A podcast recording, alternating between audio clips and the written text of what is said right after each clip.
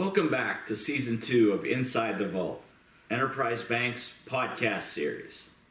As you know, education and awareness of issues affecting the small business community is an important part of the bank's relationship and consulting oriented approach with its clients. If you enjoyed today's episode, please be sure to review and rate us on all of your popular podcast platforms. And as always, if you have any questions, comments, or suggestions, please email us at insidethevault at enterprisebankpgh.com. Welcome back to Inside the Vault, where we discuss current issues affecting small business clients, which is a primary clientele for our Enterprise Bank. I'm happy to have back with us again Chuck Lai, President and CEO of the bank here at Enterprise. Uh, welcome back, Chuck. And you and I talked almost a year ago um, as we were starting to come out of the worst of the pandemic about what the future held in terms of inflation and economic activity. Uh, and at that time, you know, uh, our leadership was talking about any inflation would be transitory or temp- temporary at that point. Well, now we're a year later, and we've obviously seen inflation take a pretty strong hold on the economy.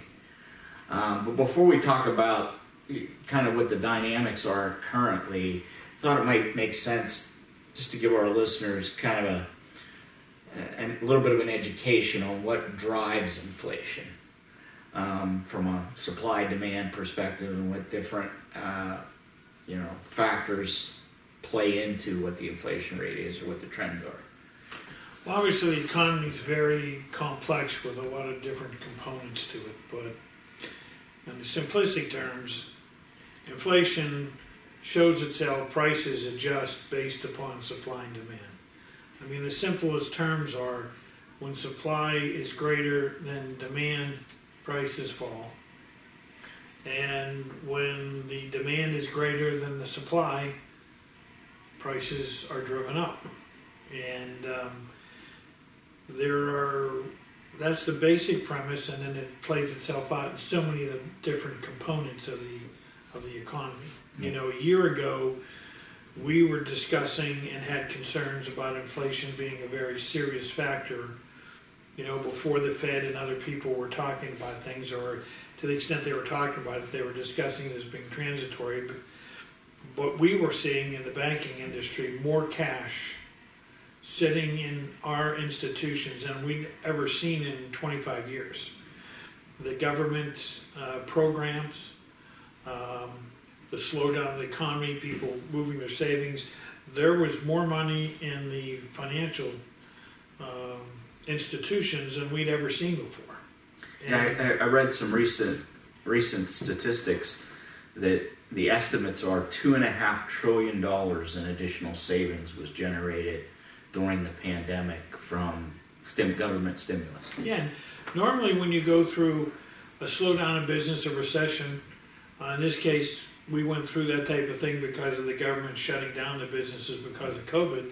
Um, you see people using their savings to survive and adjusting their lifestyles. Um, that didn't happen here.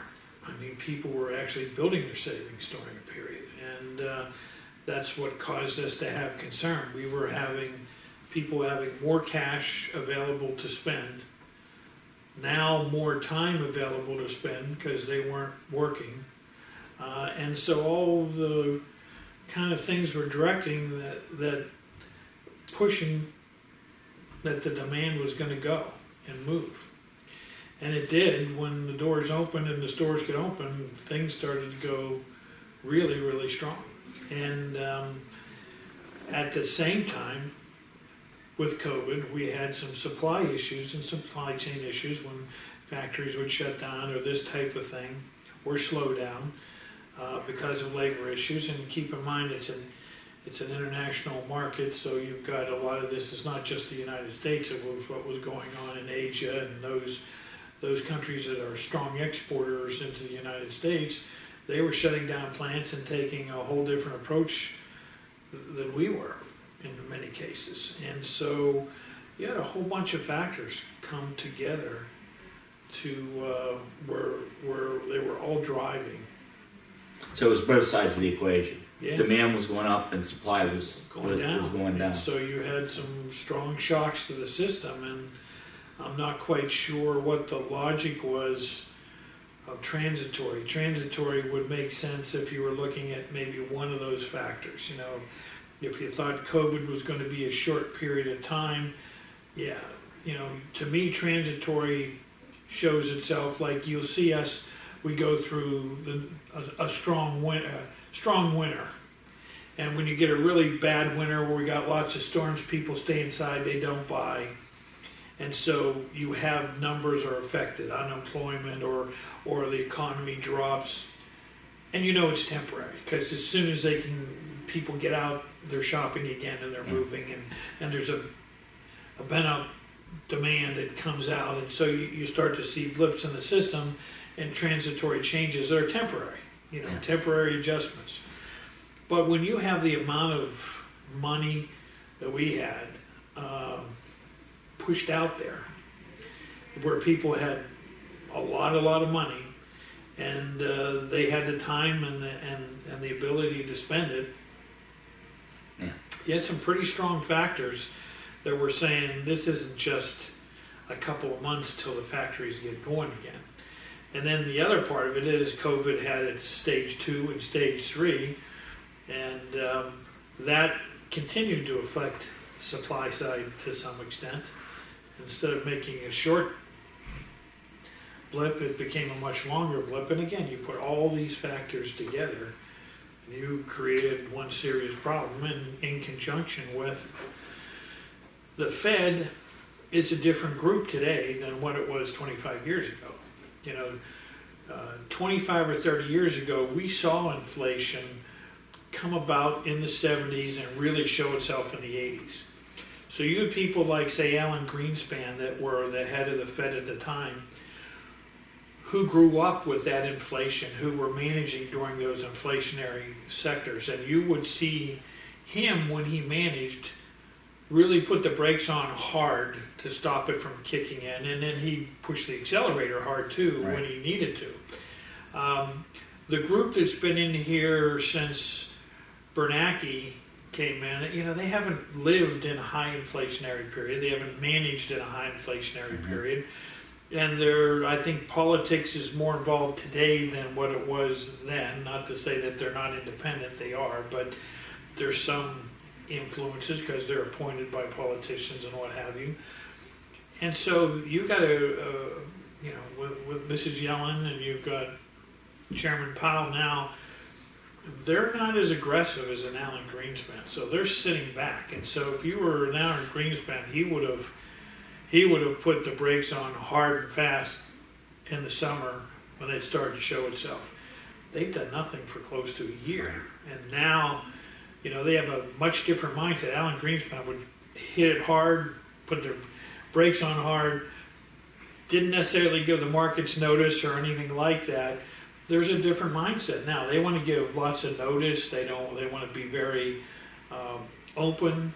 People know what they're thinking, um, and you couple that with not managing this type of situation or have experience with it, and a concern about giving people warnings, and you get all the different cultural mindset. Mhm. Well, now they don't put the brakes on hard, and before they do put the brakes on hard, they're going to give a lot of notice. And so it's a whole different environment, and that's that's promoted inflation too because of the way they've reacted in a, a much different way than the people that learned to deal with it, tamed inflation, and kept it in check when it was really showing itself. Yeah, to add some color to what, what you said a few minutes ago, uh, you know, on the on the demand side, I found it interesting that you know consumption of consumer goods um, last year was actually higher than pre-pandemic. Um, so it was almost a self-defeating prophecy that when you create that much additional demand, that supply is reduced just based on those two Well, variables. if you remember back in uh, the uh, Obama administration, they were talking people into GDP. Two percent growth was what you should expect. It's the new norm. Then President Trump came in and we changed some dynamics, some more business oriented, and, and and that GDP doubled, and so that was kicking in right now. So the demand changed a lot because of our, our business policies changing with administration. Yeah. So, um, y- you know, the the question remains right now is how long do we expect to be in this inflationary period, and what needs to happen to remedy it? Well, there, there, are, again, supply or demand are going to adjust. Okay, the Fed can push rates up hard, which will make expansion more expensive, which will pull down demand.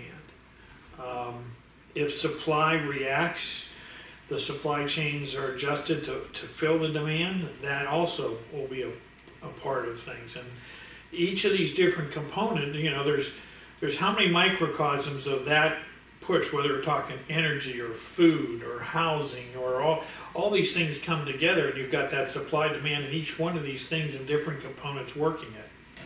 So the broad adjustments are going to be the Fed putting the brakes on hard. You know, Chuck, one of the things I find really interesting about you know this this current inflation issue and the consumer response is, you know, you and I are in the financial industry every day, and these numbers, uh, these inflation numbers, are dramatic to us.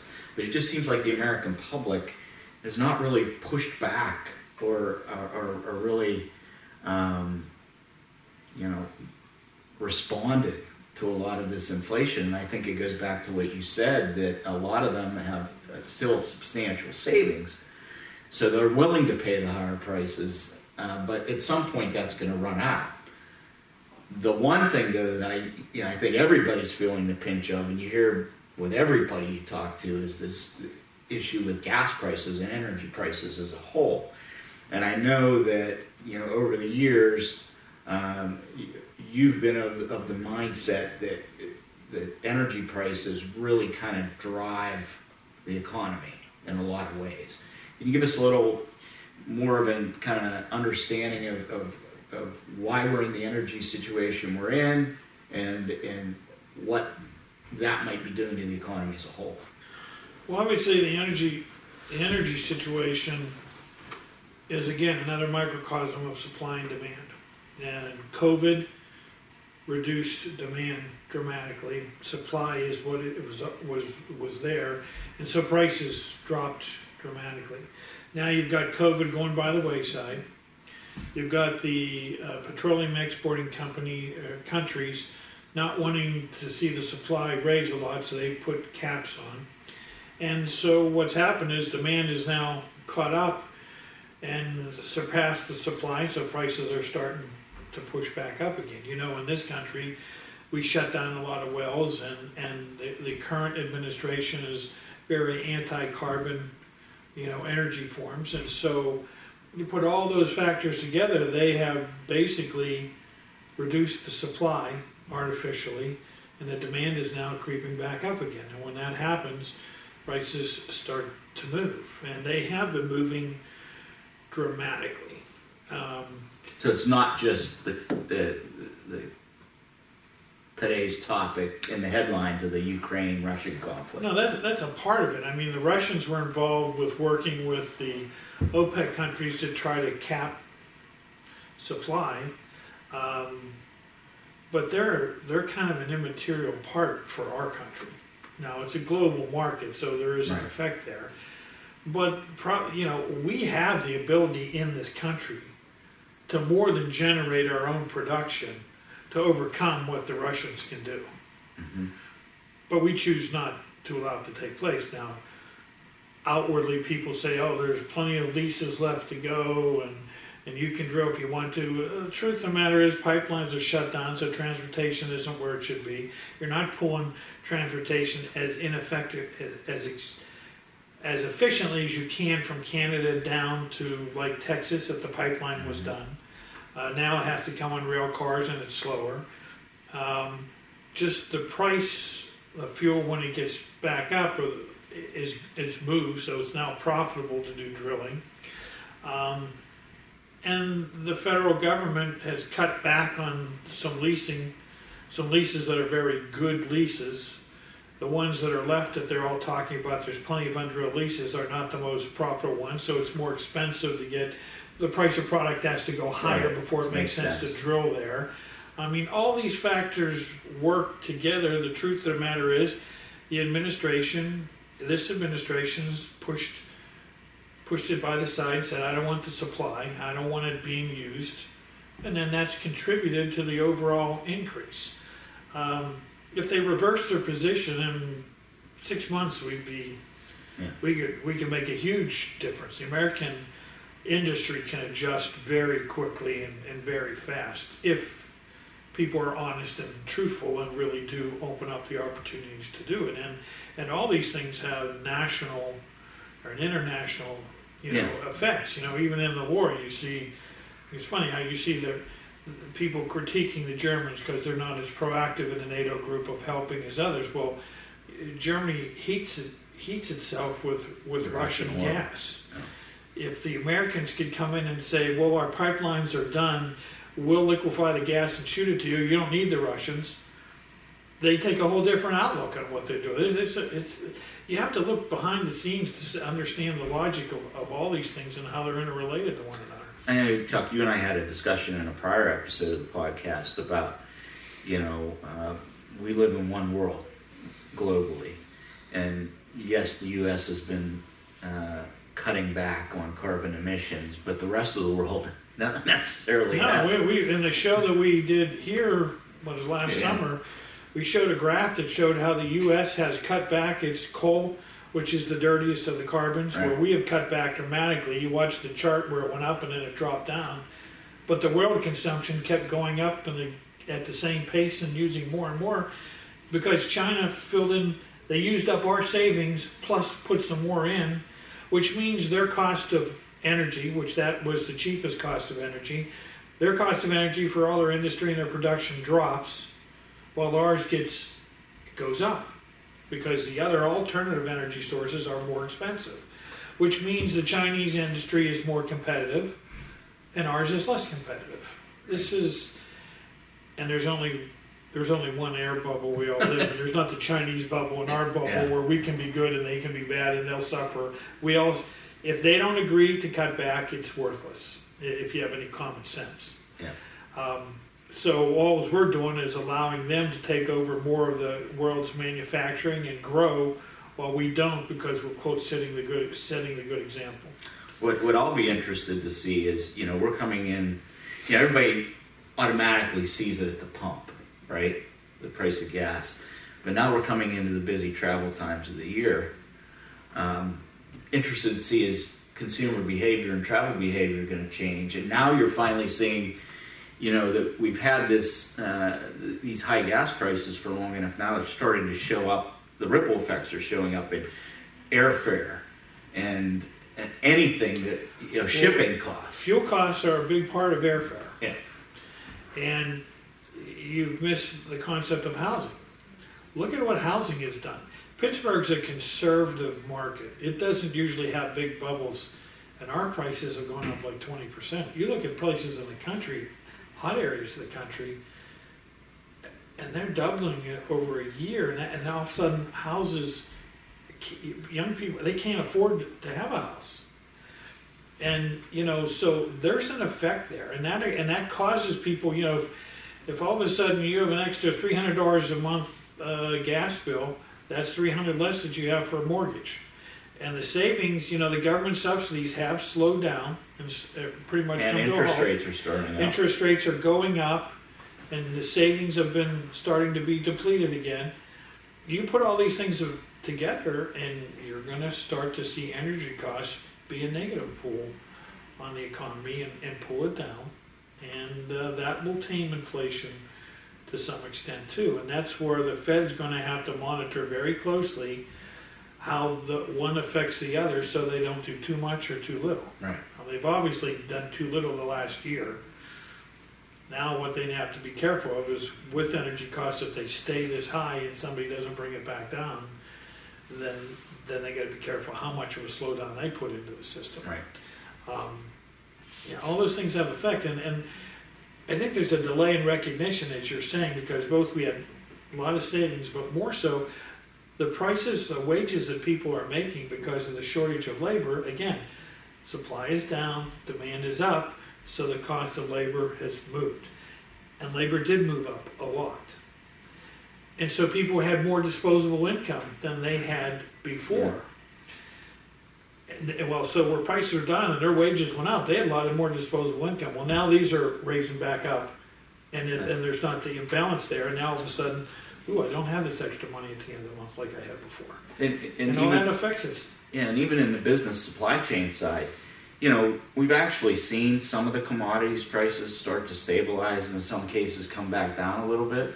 But now you've got the logistics cost to get the, the actual goods because of, of, of fuel and energy prices.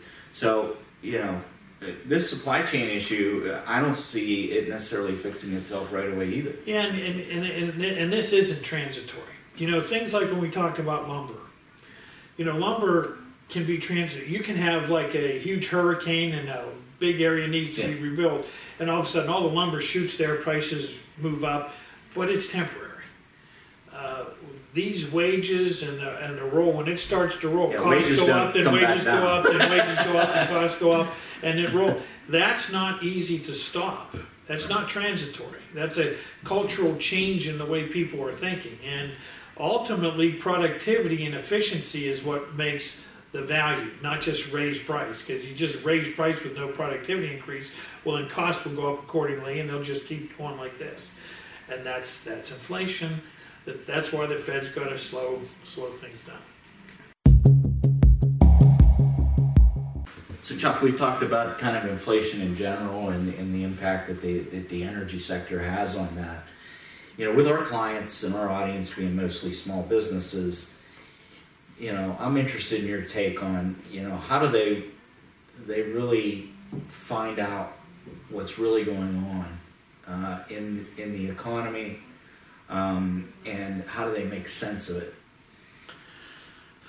Well, I think if you look at our discussion in the last 20 minutes, um, a small business person has to start to do their own analysis as to supply and demand and think through this to anticipate what's going to happen in the future. What really makes it challenging in today's world is, is leadership.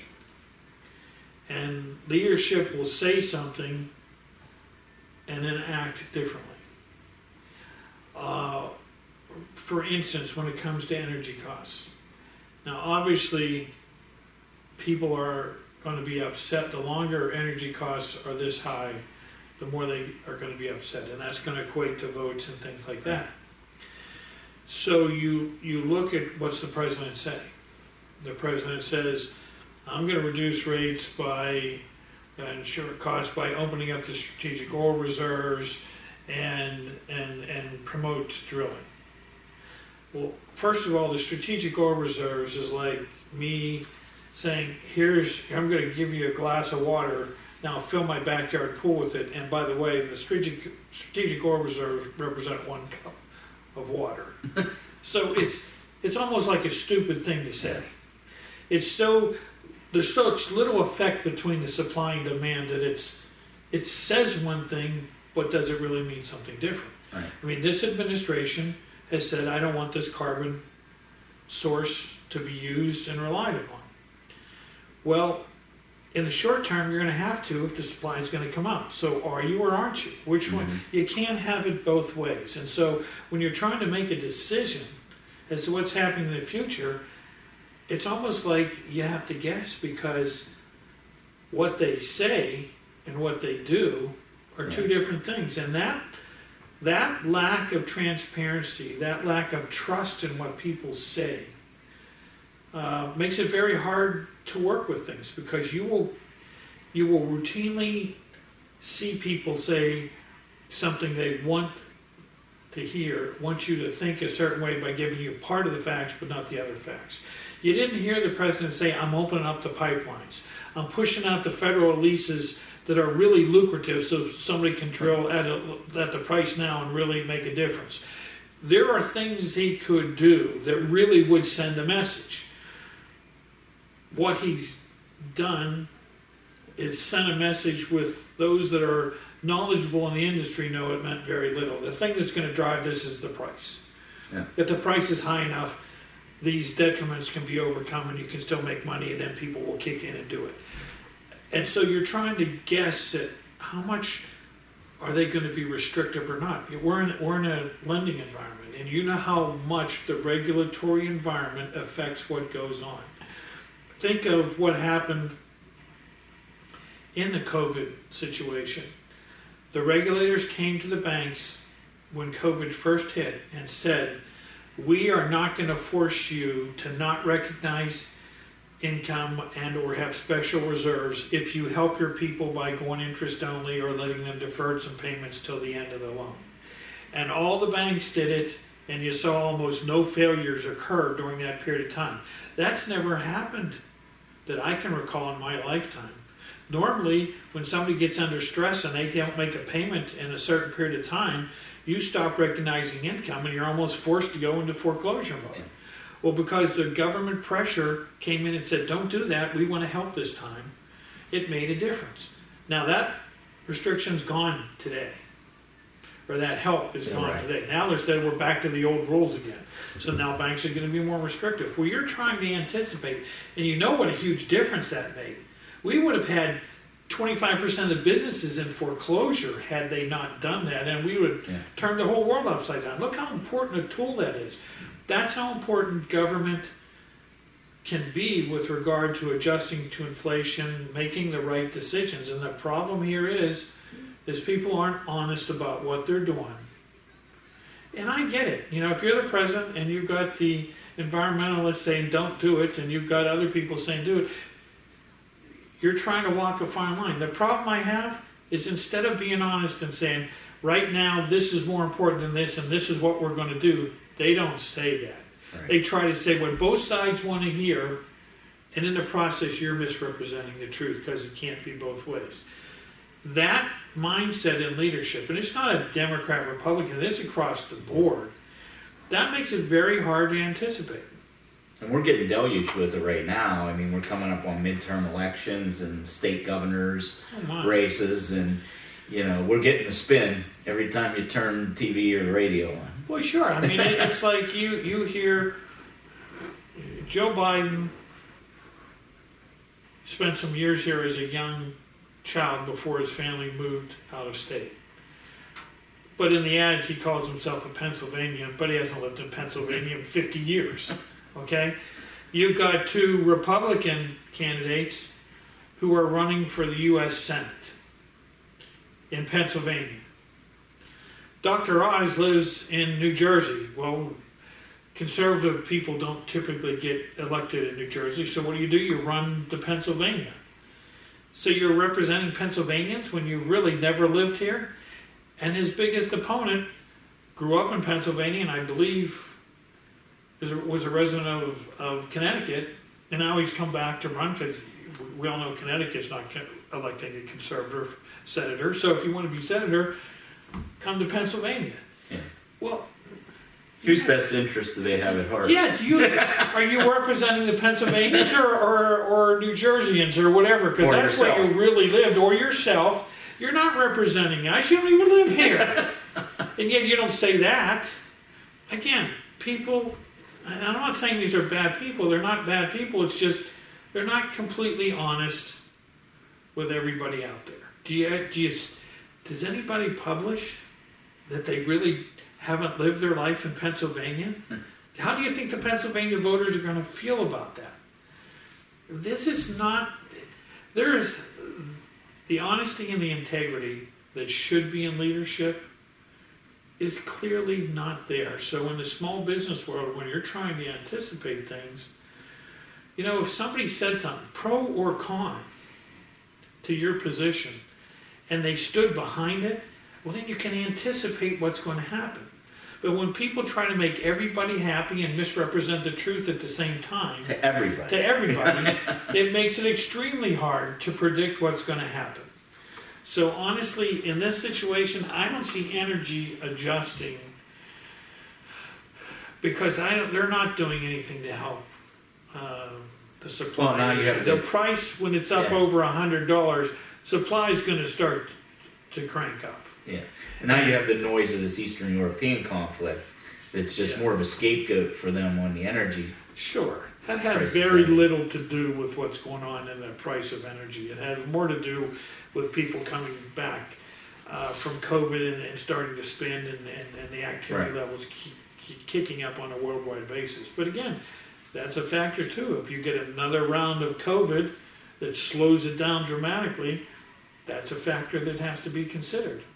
It'll change the supply demand ratio and relationship. That's why there is no white and black and look and set formula. That's what makes it very hard for the Fed and other people uh, to make a specific uh, uh, plan to work it out. And you couple that with the administration's not really saying what's really going on, and it just makes it a very hard uh, set of dynamics to, to predict where you're going to be. Right now, I don't see a whole lot of things changing. I see the Fed going to have to push up rates. Uh, I see energy prices going to start to drop down as supply kicks in because of how high the price is. And those two dynamics are going to, um, you know, I don't know that they're going to pull inflation back a whole lot, but they're not going to let it. Well, and as we talked before, some of this, some of this, um, this banked money, uh, these the savings is going to eventually be depleted too. Well, there, there are so many factors to look at. Even your immigration policy. We can't get people to build houses. We need houses. That's why the cost of housing is going up so high because there's there's not enough supply. The demand out, outweighs it. Well, if you can't build it, then the supply's not fixed. And if you tie down immigration that people can't come in and work, then it doesn't help. The situation. And there's each one of these is a microcosm in the big picture, and they all have different amounts of degrees of affecting the big picture. Um, honestly, a small business person, it's very hard for them to anticipate what's going to go on. They're living what they see and touch. They know what their wage pressures are, and they know how hard it is to find somebody, and they know how much they can raise their prices, and they'll keep pushing and pulling to try to keep a balance to survive. Um, Well, one thing we know: interesting times, very challenging times. and uh, we will try to provide as much feedback and uh, as information on where things are going. Well, honestly, that's what makes Yeah. banking one of the most wonderful businesses that you can have. You know, for me, you know, years ago when I was the chairman of the Bankers Association, everybody was upset about some challenging times. And to me, I look at this and say, this is where we get to shine. This is where our small business people need help, and this is what we provide. We are here to fix those issues and be this, uh, the backbone of helping them get through these challenging times. And it and it's fun when you get to see somebody's business be saved because I can come in and help you, and then you see all those uh, jobs protected and people taking care of their families because we're there.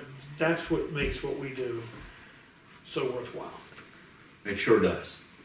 And thanks again, Chuck, for the insight and input. And I'm sure we'll be talking again here in the future as things shake out. But for those of you that um, have any questions uh, or comments regarding Inside the Vault, uh, you can email us at insidethevault at enterprisebankpgh.com or you can check us out on all the major podcast platforms as well as video on YouTube. Thank you for joining us. We really hope you enjoyed today's episode of Inside the Vault. As always, please be sure to review and rate us on all the popular podcast platforms. And if you have any questions, comments, or suggestions, please email us at insidethevault at enterprisebankpgh.com. Thank you.